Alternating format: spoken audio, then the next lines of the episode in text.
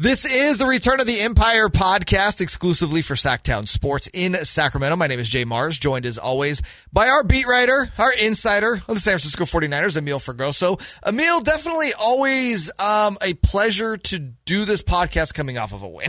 Yeah, no, absolutely. It's much more fun off a win compared to week three in, in Denver. Oh, God.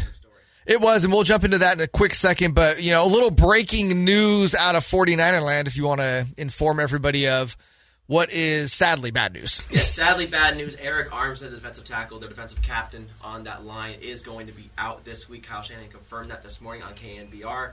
Um, as well, Javon Kinlaw, their other stud defensive tackle, one of their starters, may also be out. He's dealing with knee irritation in that surgically repaired ACL that he had last year. And so we'll see. We'll get official confirmation at 12:30 from him from his official press conference. But that is unfortunate bad news that we have right now for this weekend. Yeah, and we saw obviously Armstead back in week four, and that was a definite boost to an a defense that I wouldn't exactly say needs a boost, but you know, you'll take whatever you could get. You know, you're never going to say no to adding more talent, especially a talent like Arik Armstead. Uh, Javon Kinlaw obviously missed the following week because of the knee injury. You know, and DeMeco Ryan actually in a presser went into that and, you know, how hard it was on Javon. And you know, and and DeMeco gives a really interesting perspective as a former player, and I you know invite anyone who hasn't seen that presser to go check it out. I, I thought DeMeco was really open and honest, and really did give an insight at what it's like for a player, especially when you talk about a guy like Javon Kinlaw, who I say this all the time because you know, players that get injured, I think, get a bad rap. And I think Javon Kinlaw is kind of a guy that's gotten a bad rap with the often injured thing. It's not like he wants to be injured. Javon Kinlaw wants to be playing, but it also feels like these issues with him are just something that's always going to be there, you know, and, and sadly, it, it, looks to be more the case of Javon Kinlaw. I hate using the word snake bitten, but it seems kind of snake bitten with the injury bug. Yeah, injury plagued. You know, they're just some guys. He's he's a massive human being. Again, he's six yes. five, over probably close to three hundred pounds. Honestly, he's mm-hmm. a huge, huge human being, and he's changed his body, he changed his physique, his diet, all this stuff. But unfortunately, coming off an ACL injury as severe as it was last year, yeah. Know, it's hard to come back fully with big guys. It takes takes some time. Mm-hmm. Seeing some irritation, it's more of you know precautionary rather than he is hurt. So that's the point of it. They want to they want to focus on a long term. Sure, which which is smart to do, but it's still when you try to explain that to the average fan, I get why that is hard to understand because all you've seen is let's not forget Javon Kinlaw was the guy drafted to replace DeForest Buckner, and DeForest Buckner is a Pro Bowl um, you know, at his position. He's one of the best in the league. And so I think when you look at it from that standpoint, is not only is, oh man, Javon Kinlaw's heard all the time. Javon Kinlaw was a first round pick. Javon Kinlaw's a guy we had high expectations for. Javon Kinlaw is also a guy you replaced on defense that was just, you know, really good at what he did. Yeah, no, he was absolutely exceptional at, at, at, what he did. And Kinlaw has even had an impact in just the short sample as he had against Chicago week one. He was kind of everywhere. He was just putting pressure up the middle. Wasn't getting, you know, the, the stats and the numbers that you would see just on the regular stat sheet, but he was he was in that backfield quite a lot, and his presence is very much missed. Right. So no Arik Armstead in Week Five against the Panthers. Javon Kinlaw is still questionable, but I would imagine we're not going to see him. So um, I don't know. Where do you want to go with this? Do you want to get into a week five matchup? You want to talk a little bit about the Rams game? Um, I know you were there. What were some of the things you saw that you liked? What were some of the things that, you know, had you scratching your head? Because while it was a great victory, mm-hmm. it's the seventh straight victory for Kyle Shanahan and Jimmy Garoppolo, for that matter, over the Rams yeah. in the regular season. Mm-hmm. I still looked at that offense as just Man, if only they had a really good quarterback. no, it really does feel that way. There is some kinks to still work out in that offensive side of the ball, but they did put up 24 points. They did. Mm-hmm. They, they, did. They did have a good showing, especially on that first and second drive. They first drive, efficient. I thought they were super sharp. Yeah. You know, I, I thought uh, Kyle really schemed well there with the idea when you have Jimmy Garoppolo, short passes, short passes, mm-hmm. short passes. Just keep moving the chains. Yeah. You control the ball that way, but also you really kind of take away the one thing that hampers Jimmy is, and when Jimmy makes a lot of interceptions, it's trying to do too much. Yeah. It's trying to go down the field 15 to 20 yards. And I think if you're going to have him as your quarterback, I think that really first series defined as how you use Jimmy Garoppolo. Yeah, absolutely. I, I, the, the the game plan it shifted from Denver to, to Week 4 mm-hmm. against LA get the ball in your playmakers quickly. Yep. That was that was the goal, and it worked out. Getting Deebo on that quick route, even Mm-hmm. kind of missed him. Deebo does it. Deebo does best. Takes it to the house, fifty-seven yards. Right. Just getting the ball in your playmakers' hands. That's the goal of this Niners offense. And even Jimmy said it. Garoppolo said it this week. Not everyone's going to have you know a, a stat line each week that's going to be impressive. It's pick your poison with this Mm-hmm. offense. One week it's one guy, one week it's the next, and that's how they're going to game plan. They're going to do it game specific each and every week. Yeah, and you know, one of those guys when you talk about picking your poison that um, I was really keyed in on during that game was George Kittle. And you know, I, I see a lot of things where you know you need to get George Kittle the ball, which I agree. But given the shape that offensive line is in right now, I I agreed with what Shanahan was doing. Is I feel like he's actually more important as a blocker at this point, given just how banged up that line is. Well, with Trent Williams out especially, he's very, very important on that left side of the line. He was putting pancakes on the Rams all all night Monday night. He's so, so key. And actually, what's interesting about that statistic is that he's actually running the same amount of routes. He's not being held in for blocks. He's actually running the same amount of routes he's been running in years past. Mm-hmm. He's just being targeted less. Only about 15% of his routes he's being targeted on right now. Significantly less. And that's kind of just using him more as a decoy, trying to get the ball in the Deebo and the wide receivers more. Do you think that's more of the decoy? I know that is one look at it, or is there also the fact that you know Jimmy really does want to get the ball into Deebo's hands because, as you saw, you get the ball into Deebo Samuel's hands, good things happen. But I've also noticed Jimmy is starting to get a little more of a rapport with Brandon Aiyuk as well. And especially in that first drive, I thought they had a couple good things going there, but in the second half kind of went away from him. Do you think it is again more decoy George, or he's getting a rapport with some other guys? I again, it's just it's pick your poison with, with with this team. It really just comes down to who is open for Jimmy, and he was even even hitting Jauan Jennings for, for crucial third down pickups during Mm-hmm. And he game. started to hit Jennings last year too. And I thought Jennings started to become a favorite target of his, even over Aiyuk. Yeah. But with Jimmy, it's just I watch the game, and it's like as the game's going on, it's very clear he still has trouble moving the ball down the field Yeah. when he is primarily in a passing, you know, option on offense.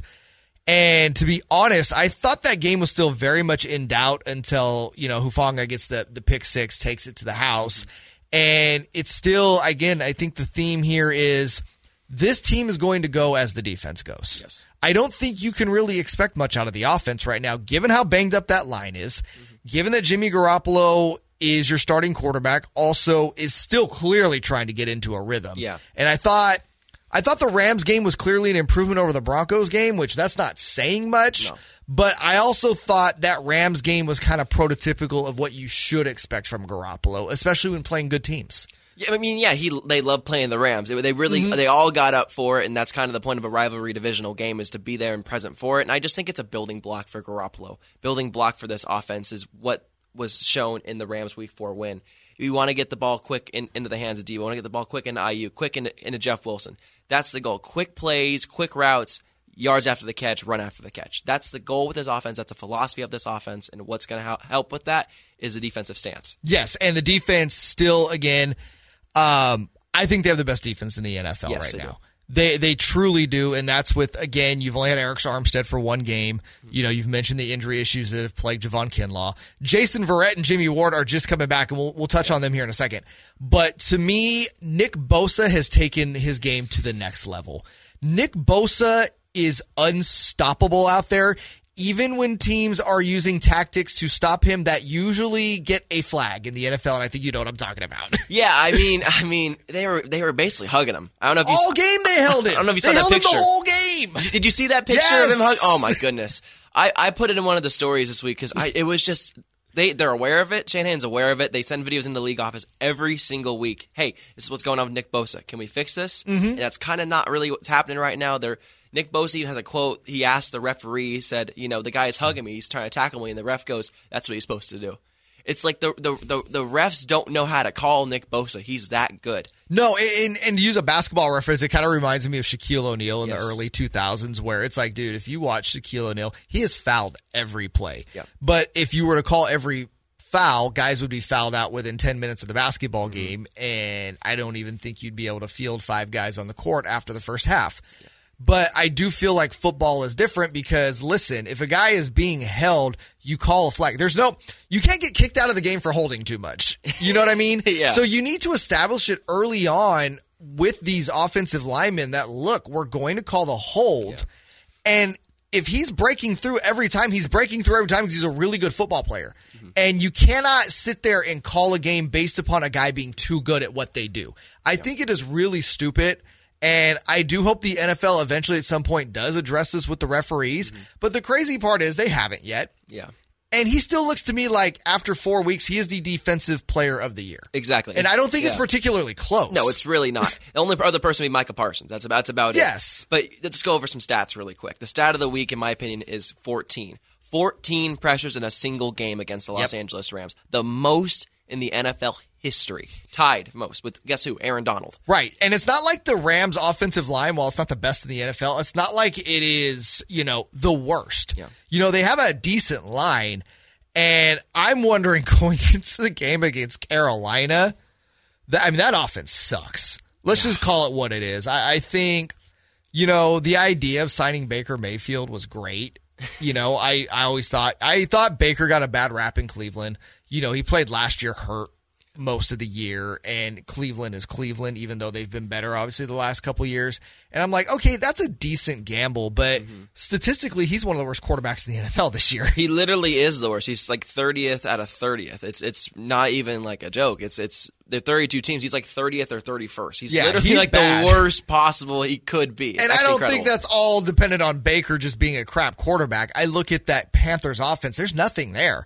And you're talking about now going into this week. You, you're, you're they have to deal with Bosa. You're also getting Jimmy Ward and Jason Verrett added to a secondary that's already really good. Yeah. How do you see DeMeco Ryan's kind of fitting those guys into the scheme? You know, uh, Verrett's been out for God since what week one Week last one. year. Jimmy Ward is an injury prone guy, but when Jimmy Ward plays, Jimmy Ward is really good. Yeah. What What do you see? How do you see DeMeco working this out? Well, first and foremost, I'll, ju- I'll just say they came back to practice this week, so their, their Right. 21 day window is open. The way it works, especially because these guys are on the short term IR and the PUP list, is that they have 21 days after their first practice to be eligible to come back. If they're not, if they do not come back, they're out for the rest of the year. Thankfully, that is not going to happen with these two. Right. They both had no restrictions, both Wednesday and Thursday. They both look fantastic. They're both energized. They have the most energy out there. They're making handshakes with Hufanga and everyone. They're they're just they're so happy to be back. And so when they bring them back, it's like adding fire to fire. Mm-hmm.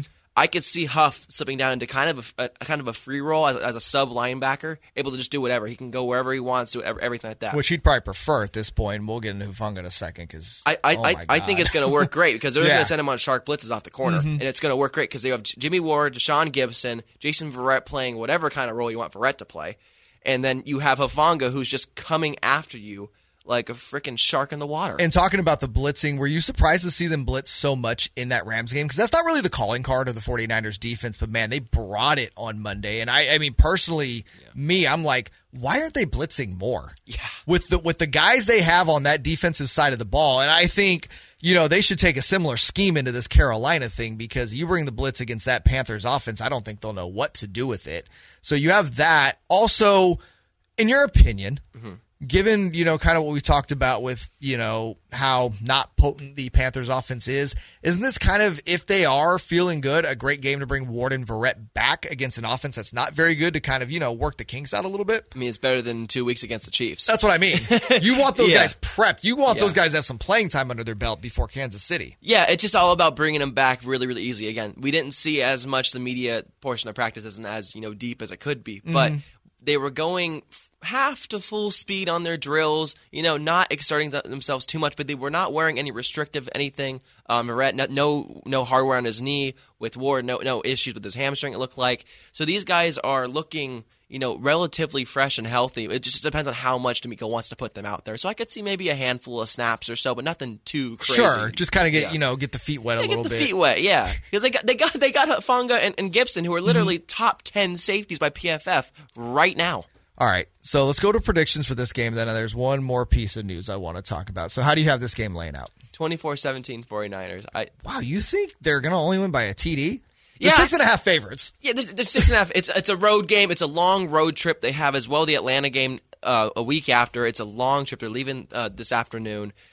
You know, time zones are a bit tricky, so I want to give the benefit of the doubt to the Panthers. And you know, they when they can, they at least look somewhat decent. Even Kyle Shanahan said it himself. I see a team that could be four and zero. He even said it himself because Sure. when they win the turnover, battle, they have a very sneaky good defense with Brian Burns being the defensive end uh, stud. Um, it just really comes down to can they get pressure against his offensive line for the Panthers and, and vice versa. Can the 49ers get pressure against Baker Mayfield? Yeah, my and not to throw water, cold water on what Kyle's saying, but you know, you can look at half of the NFC right now. Yeah. And say, you know, I could see so and so being 4 0. I feel like you can look at three fourths of the AFC right now and look at, I could see so and so being 4 0. I don't think Carolina's very good, and I, I get what Kyle's doing there. I, I think the 49ers win this 31 to 10. I think Really? they blow Carolina out. Wow. Yeah, even with Christian McCaffrey back there, I think this defense is just going to be way too much for the Panthers' offense to handle. And, you know, you mentioned the Panthers do have a good defense, but I do think the 49ers will be able to get loose on them. So, no, and, and I do believe one of those touchdowns will come via the defensive end, whether that's a pick six, fumble recovery, or again, it's a turnover that gets the 49ers, you know, right into the red zone. Yeah. I think the defense obviously will, as we've talked about, be what, you know, carries the Niners to this win, but it's going to be in multiple ways. Yeah. Uh, one more piece of news. You were at Jimmy Garoppolo's press conference. Yeah, I was. Very interesting, in my opinion, that he chose to reveal that, you know, apparently it was uh, very much close to him being a Carolina Panther.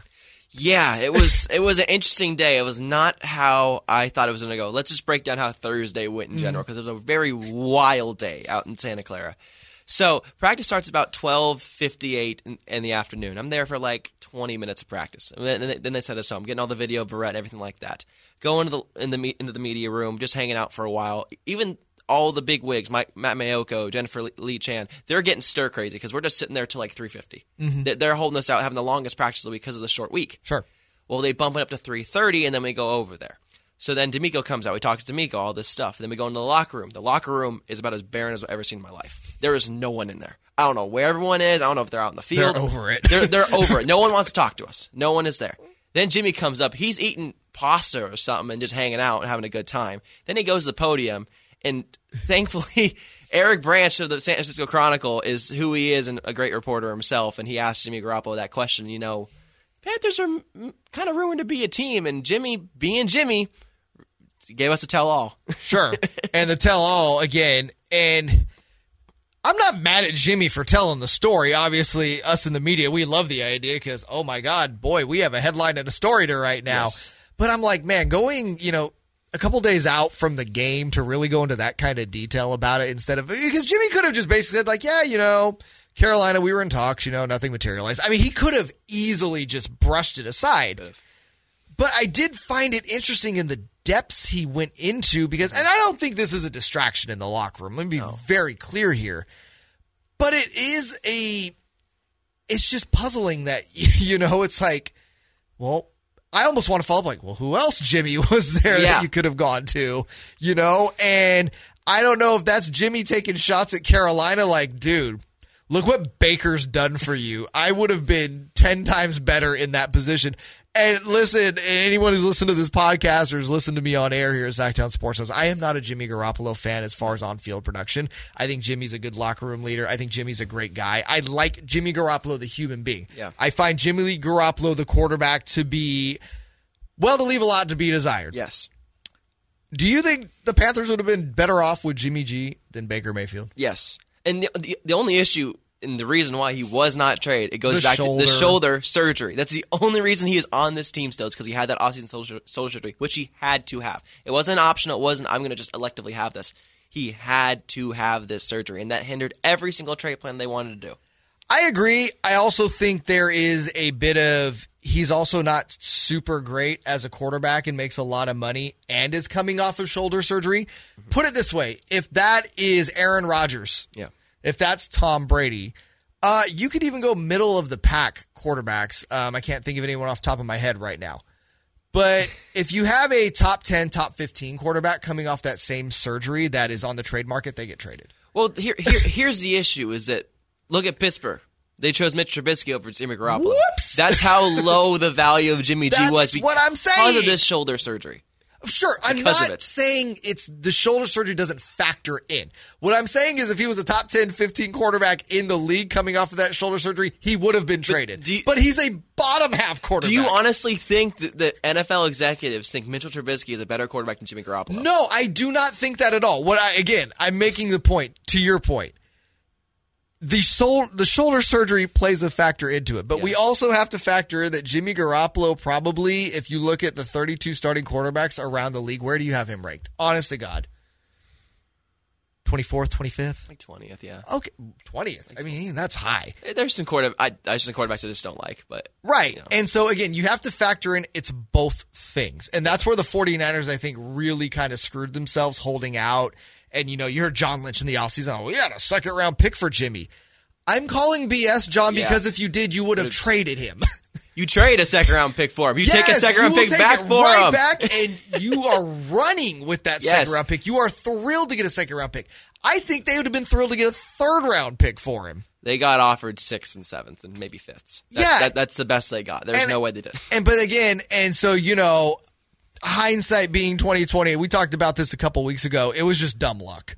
Yeah. The, the, the 49ers got lucky with the Trey Lance injury that, you know, they decided not to move on from Jimmy for a fifth round pick because I guarantee you if they knew Trey Lance was healthy for all 17 games, they would have traded him for the fifth round pick. Oh. They would have gotten something for him. Yeah. So again, I don't know. I, I think Jimmy is better than Baker at this point. I think Carolina would have been better off making that trade, even with the shoulder surgery, you know, looming over him.